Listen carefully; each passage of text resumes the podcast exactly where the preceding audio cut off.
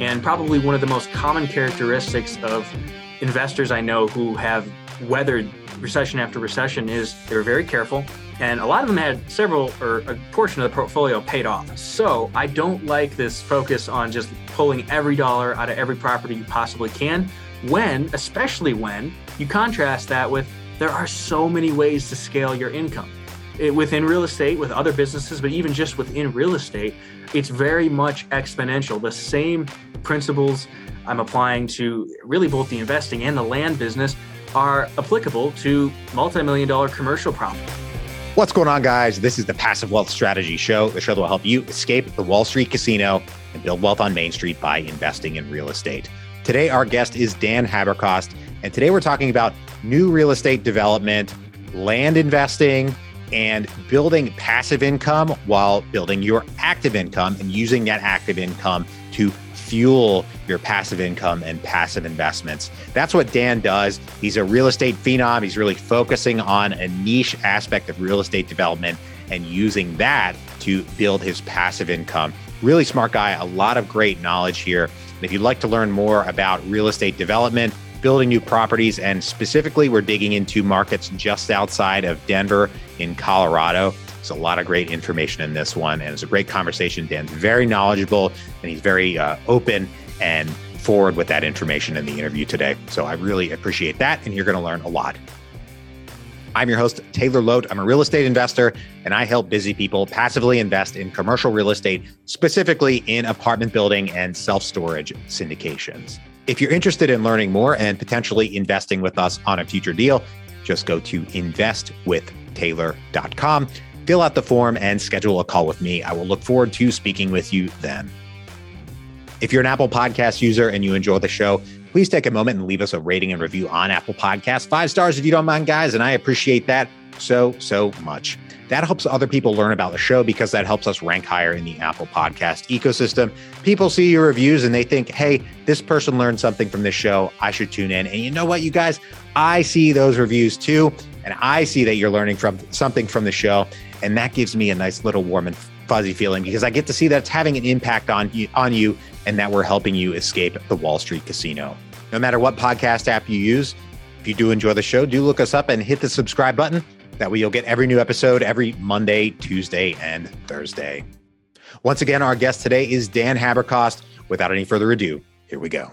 Dan, thank you for joining us today. Share a bit with your audience. I'm looking forward to learning about what you have to say and, and your experience and all of that. For our listeners out there who don't know about you and your business, can you tell us about your background and how you, you know, invest in the real estate market? Sure. So I live in Colorado Springs and originally from Ohio. And as of today, I have the active business, which is front range land. And really, I think the easiest way to describe that is if you think of a wholesaling business that's centered around marketing to get off market deals of houses or apartments, my business gets off market deals at 30 to 50 cents on the dollar for land. And then what we do with that land ranges between building houses on it, simply closing on it and flipping on it, or selling it on a note. So that's the active business. And it's really just an assembly line of leads bringing me land at a huge discount. And then that active business feeds the passive business, which is simply investing in rentals, which are all residential up to this point. And the two are very, very synergistic because the passive business obviously reduces the tax burden on the active, and then the active feeds the passive as far as just having capital for it, because real estate investing is a cash intensive venture. Uh, now that sounds very well thought out in hindsight, but it not. it was not that thought out as I have been building it over the years. So we can talk about that. But yeah, I bought my first rental property when I was 21, college, and it's grown from there slowly and steadily. That's great. That's great. I think a lot of our listeners, even who are busy professionals can can relate to that, right? Because they've got their job that provides active income and they may be looking to build passive income on the side through rentals or or other strategies. And you know, quick, I wanted to dive into the land side of the business because especially right now, uh, properties and, and that are already existing are ridiculously expensive, right? And many people, myself included, have been thinking, hey, maybe I'll buy some land and, and build something on it. And that will be, you know, my method for buying a new primary residence or getting a rental going or, or whatever. Mm-hmm. Can you tell us about the, you know, changes in the land market that you've seen, especially mm-hmm. throughout COVID? Yeah. So there's a lot there. I'm trying to bookmark each point I want to make. Let's take a step back on a high level and look at the big picture. And as far as land goes, I, I want to make a distinction of what I'm working with versus what a lot of people are. I have focused almost entirely on infill lots. And what I mean by that, take one of the primary markets I'm building in Pueblo West.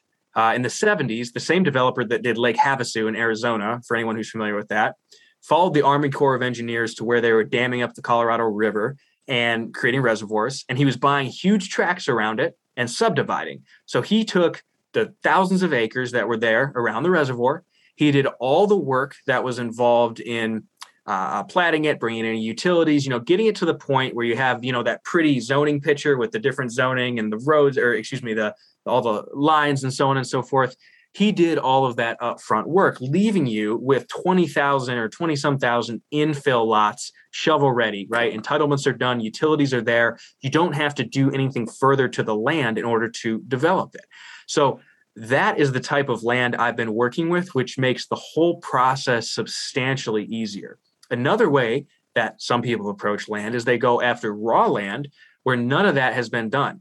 And if you want to build on it at, you know, minimum, you're going to have to do a well and a septic or potentially extend utility lines. At most, you might have to do quite a bit more as far as dealing with the city and getting different approvals and zoning. There's there's a lot that goes into it. I'm not going to have a detailed discussion on it, but I think it's important to be clear that I've been working with the infill lots because there's ten, there's millions of dollars that have already been invested into land, making it very easy. So to answer your question, I really wouldn't recommend anyone pursues building something unless they really want to make a business out of it because doing the first one is the hardest part.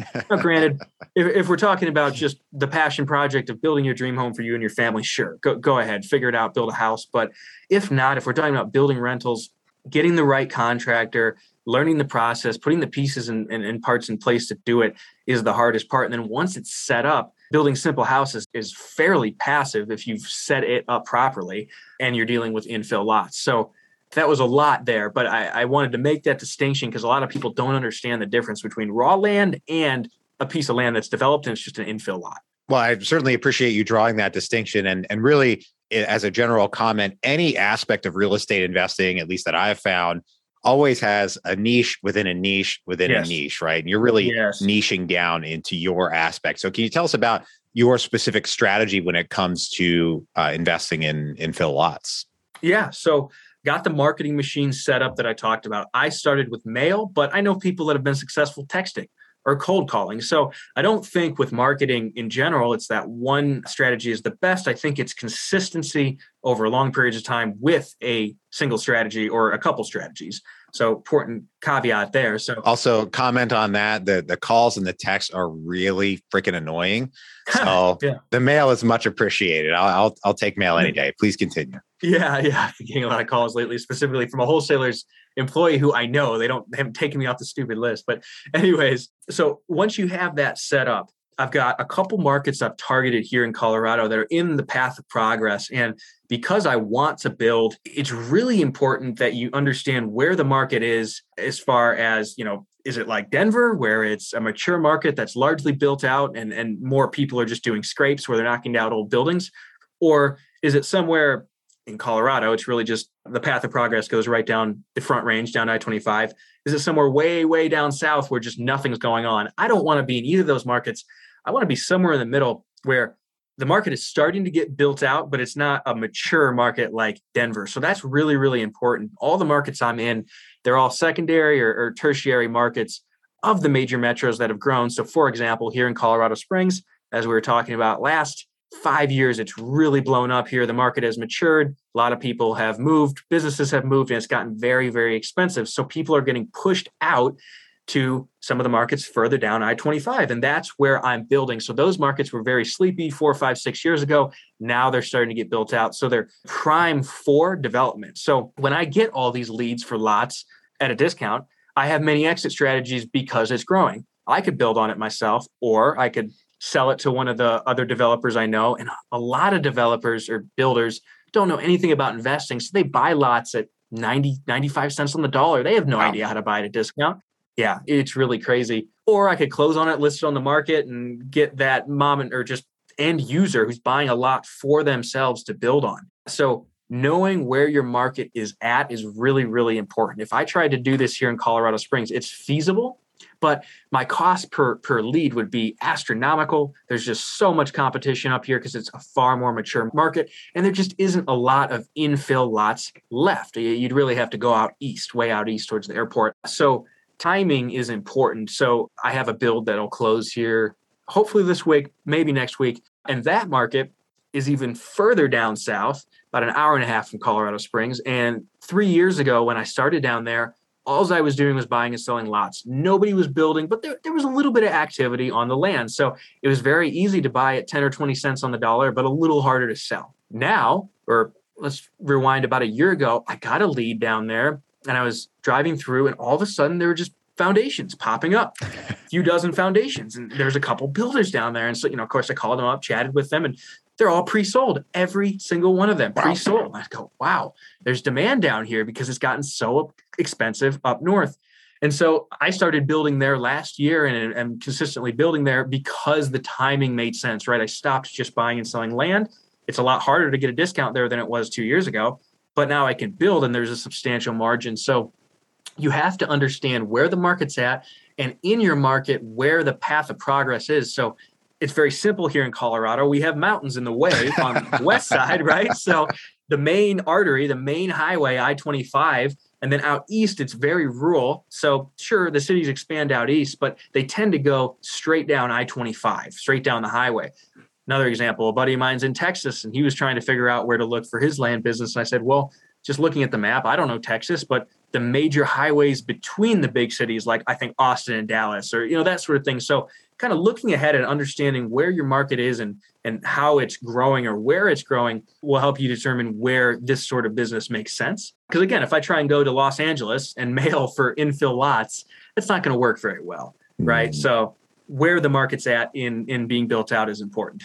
Nice, nice. Well, yeah, I can imagine the going along the the mountains. I mean, if I was going to move to Colorado or want to be in Colorado, I want to be able to see some mountains. I don't want to be all yeah. the way out east in the in the plains, you know. But that's just me. Yeah, no, and that's most people. So yeah, yeah, yeah being part of Colorado. So learning how to you know develop property is a whole other subset or, or mm-hmm. knowledge category that you had to build to get involved with that part of the process so how did you take those steps to start getting involved there yeah so that goes back to when i first moved here at the local real estate group that I, I, actually host now. I didn't at the time. There was a guy who stood up at the end of one of the meetings and goes, I've been in real estate for 40 years. You know, I've built all over the world and storage units, commercial buildings, single family, everything you can imagine. He goes, I, I need help in my business. And in return, I'm happy to, you know, teach someone who wants to learn. And of course, everyone gathered around him and everyone got his number and only two people called him myself and another and he lived about an hour south but it was very clear to me he knew what i wanted to know so i went down there every weekend we worked together kind of learned from him you know we developed just a friendship over time and he's the one who really taught me about building houses or building anything really because it's, it's it's quite simple once you know how to do it i remember he told me that building single family homes is child's play and I, at the time that was so intimidating to me but in hindsight he's absolutely right. It's very, very simple. Now, for anyone who's new, that was a bit of learning from a fire hose because he had so much experience and was showing me so many different strategies and moves in different markets all over the country. It was a bit much. And I got a little bit of shiny object syndrome, but he is originally and, and really who had taught me how to to build build houses. And more than anything, the key to doing it is finding the right people, finding the right contractor who, once the build is in process, just takes it and runs with it. So if you set this up properly, just for building simple specs, I don't do anything past having bought the land, got the plans and engineering done. Builder gets the permit. He, I don't have no idea who the subs are. He builds it out. I just finance it. So if you do this right, it can be fairly passive. Um, and again, just the the major macro trends right now make a lot of sense for new development. I think I read we're five over five million residential units short in the country and then specifically living somewhere where a lot of people are moving and where there's a lot of vacant land that's already been subdivided and utilities are there, it, it just works. It just works. So, absolutely. I mean, it, it's no magical equation. There's no magical reason why the cost of real estate goes up in a lot of cities that have massive amounts of people moving there. It's a shortage of real estate or developed real estate and significantly mm-hmm. more demand and that forces prices upward. That's just how how supply and demand works. Now, how do you you mentioned the people. People are always mm-hmm. super important, so I certainly appreciate that note. How do you do that vetting, especially of a, of a contractor mm-hmm. up front to know that, hey, this guy's not going to walk away from a half built foundation and, you know, just mm-hmm. leaving with a pile of sticks on the ground or something like that. How do you do that up front so you don't, you know, find it out the hard way on the back end? Yeah. And I have had some bad experiences with contractors who did not work out, thankfully worked through those. But in hindsight, I would say there's a couple of things. Number one, I want them to be referred by someone I know and trust. That's number one. But that's only only part of it. Number two, I want to see, you know, if someone refers them and says, "Oh yeah, they were great a few years ago." That's not enough. It needs to. I want to see projects they're doing right now that are moving smoothly, and whoever they're doing them for is happy about it. And then just looking online too, in the modern age, do they have negative reviews or their their problems online that you're finding that helps a lot too but if you can see them successfully building if you have good referrals from people you trust and then the last thing and this goes to screening tenants or hiring employees, anything, uh, just the little things when you're getting to know the person, do they do the things they tell you they're going to do when they say they're going to do them? That is so important. You know, so one of the first things I'll always do is I'll send them the plan. I'll send them the breakdown of costs I'm currently using. I'll say, oh, okay, Taylor, uh, is this feasible? You know, what does your cost breakdown look like? And if they tell me they're going to have it to me Monday morning and they don't, right there, that is a huge red flag unless something dramatic happened. Just little things like that really, really, really mean a lot. Just from experience, I've found that if someone's word does not mean much to them or their commitments don't mean much to them, they're going to be problematic when you go to do business with them. So, those three things, I think, if you can see them successfully building projects, good reviews from from people you know and trust and whoever is doing the projects with them currently and then they're reliable and do what they say they're going to do in the upfront part of getting to know them I, that's a fairly good sign right there. Nice nice. I appreciate that. And that those filters are going to probably weed out 99 out of 100 of the you know bad guys maybe once. Of the bad guys yeah. Yeah yeah yeah, yeah. nice. Okay cool. I'd also like to dig into this topic of how you're combining your active income with your passive income because you know we've talked about the land and the development. Some of our listeners may relate to that may be interested in that but i think the thing they're going to be most interested in is how you know this this system that you came around to combining your active and passive income so let's dig into that and, and how you think about that well, I bought my first rental as I was saying when I was 21, and I didn't at the time. I just worked a normal job, right? I didn't have a substantial income. I made 50k plus some some bonuses at the time, and it became clear to me really quickly that was in Ohio. Moved to Colorado, bought another house hack out here, so I had had two properties at the time, and with all the things that can go wrong with vacancy and you know roofs, sewers, et cetera, and just the down payments, it was clear to me hey i need to figure out how to scale my income in order to scale a rental portfolio. That was very clear very quickly. And so it's not necessarily that they're combined it's just that they're synergistic because when you have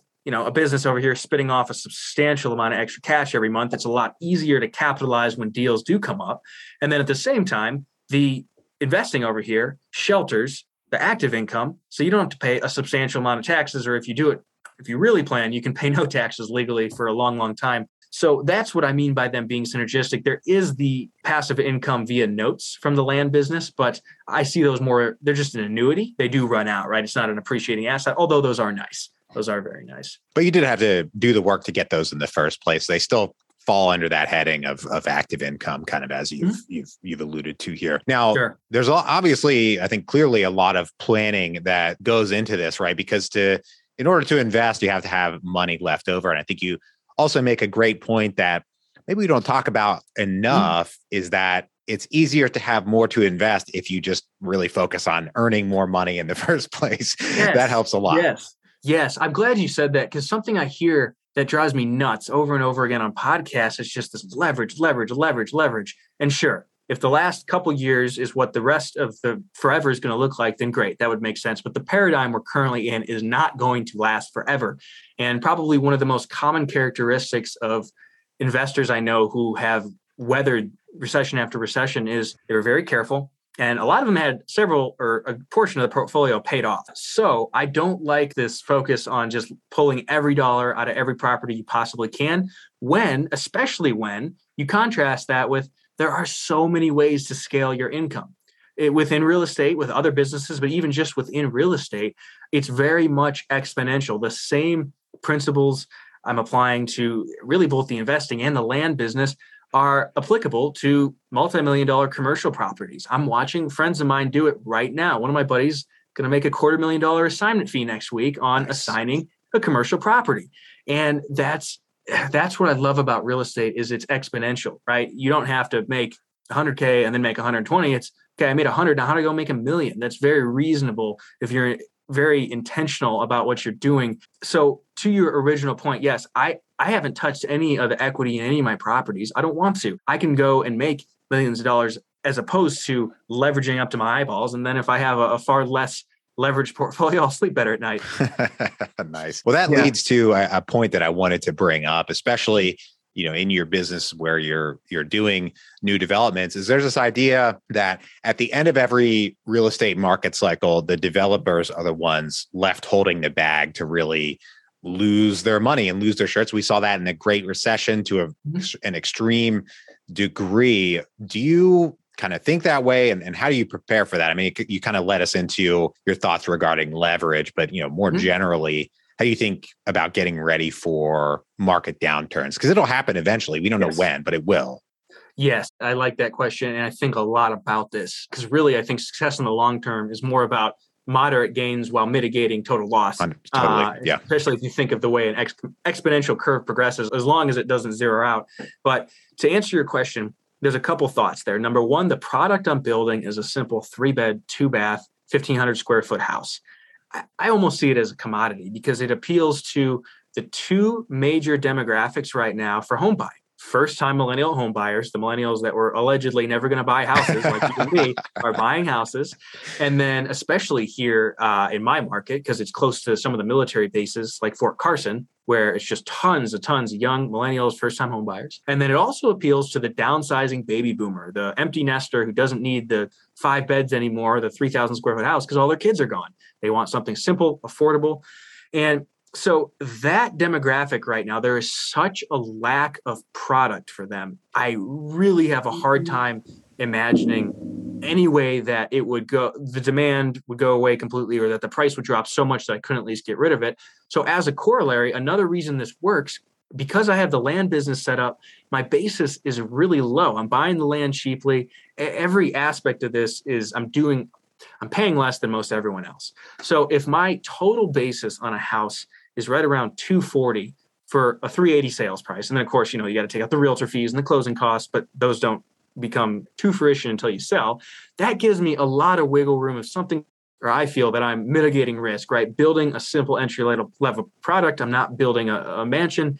And then there's just a massive spread allowing for more margin of error. I want to recap really what you're saying is that yeah. I lost you right after uh, you mentioned if you have a 240 cost basis in a property mm-hmm. and you think you can exit in a normal market for 380 minus mm-hmm. realtor fees minus closing costs and all of that can you just pick us up from there and then we'll, we'll move forward i, I don't want to lose any of this uh, information yeah very simply if we see the market tanking there's a huge reduction in price we can we can take there to just offload it and get our cash out that's the point right just with anything the lower you buy it the less risky it is. So those are the couple ways I see building being very safe, right? Building that simple, palatable product to the masses and then just having a large margin. Yeah, you could deal with pretty significant drop in market price until you start to look at potentially losing money as compared to just breaking even and hey, you know, oh well. But Yep. You live to yep. see another day in that case.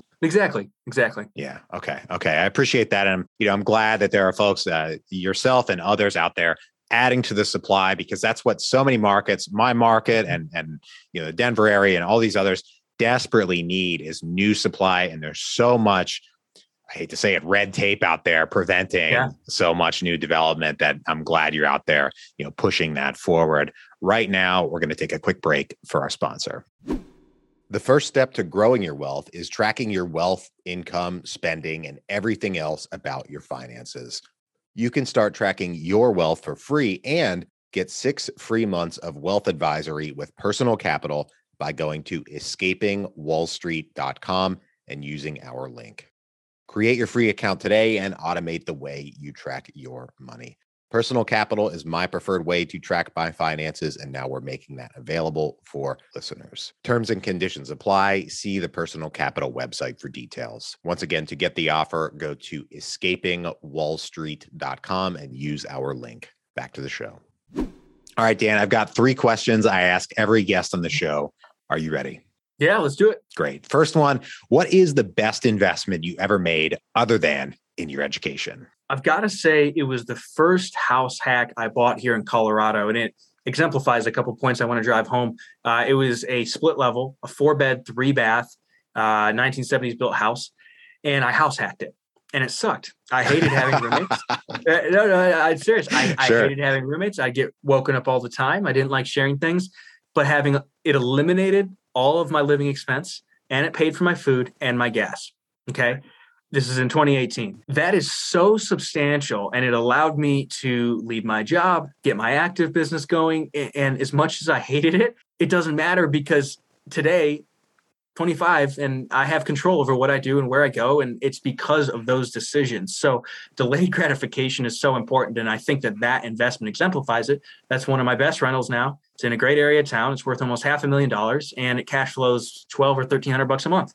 Uh, so yeah, so that I think is my best investment because it was so essential in allowing me to leave that last job and get the active business going and, and just take the risk because my living expenses were covered. Nice. I like that. I like that. So we had the best investment. Now we go to the other side of that coin, the worst investment. Yes. What is the worst investment you ever made? The first duplex I bought, I still own it today and it's okay now, but I did everything wrong from the realtor to letting the tenant that was existing give me their security deposits the last month's rent to eh, just everything about that I, I, I did wrong. I didn't run my numbers correctly because I, I don't have analysis paralysis. I would be the opposite end of the spectrum where I mm. jump into things too quickly, which I think you'll hear over and over again from a lot of entrepreneurs. And that first buy was an example of that. I lost money on that for the first couple years. I'm not sure how much it ended up being total. I'd have to pull up old returns and spreadsheets. But point being, I lost money on that for the first couple of years and messed up the property manager, but it taught me a lot of lessons.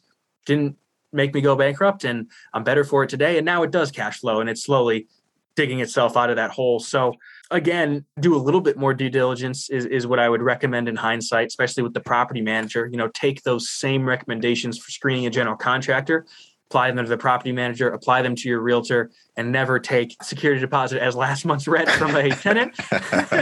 21 year old me thought that was acceptable. Anyways, so I'm still glad I did it because I made these mistakes on a $134,000 duplex as opposed to, you know, a $400,000 house out here. And I learned and moved forward. And so, yeah, I lost money on that for a few years, but it doesn't really matter in hindsight. Nice. And the, the lesson that you learned is, is so much more valuable. So you get to take that mm-hmm. forward. Yep. But my favorite question here at the end of the show is what is the most important lesson you've learned in business and investing?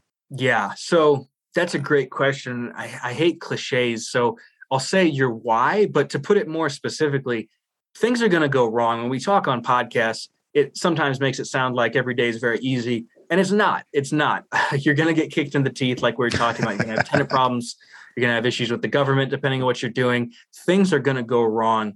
And the only way that you're going to continue to get up and deal with it is if you have a s- strong enough motivator to to deal with it. And and so you need to be really clear on why you're doing this because if you're not, you're just gonna you're gonna quit. You're gonna give up and you're you're not gonna do what you need to do to build a business. You know the only reason that i i finally left my job in uh, a couple years ago and started the active business was simply because i hated that job more than any i'd ever hated. So i was in a horrible place it took strong emotional drivers to go out there and build something so figure out why you're doing this and then pick one strategy that aligns with what you're trying to accomplish and don't veer from that until you're successful. That's the other mistake It's easy to make shiny object syndrome. You can make millions of dollars with apartments, houses, land, whatever you want. Pick one, stick with it. Don't vary from it until you're successful. I totally relate to that. It took me a very long time to mm-hmm. learn the shiny object syndrome lesson and, really focus on what I do. And once I did that, things started really gaining steam. And what do you know? The, the focus helps. So I love all of those lessons. And Dan, thank you for joining us today. If folks want to reach out, if they want to get in touch, if they want to learn more about what you're up to or anything like that, where can they track you down? Yeah, just Dan Haberkost on social, Facebook or Instagram. And then I created just a, a, website, danhaberkost.com, which goes through a lot of what I'm working on. Awesome. Great. Well, thank you once again for joining us today. To everybody out there, thank you for tuning in. If you're enjoying the show, please leave us a rating and review on Apple Podcast. Five stars if you don't mind, guys. I appreciate that so much. That helps other people learn about the show because that helps us rank higher in the Apple Podcast ecosystem. And I'm always honest with you guys. That gives me a nice little warm and fuzzy feeling because I get to see that you're engaging with the content and you're escaping the Wall Street casino along with us. If you know anyone who could use a little bit more passive wealth in their lives, please share the show with them and bring them into the tribe. Don't forget to subscribe and catch us here every Monday, Tuesday, and Thursday. I hope you have a great rest of your day, and we'll talk to you on the next one. Bye bye.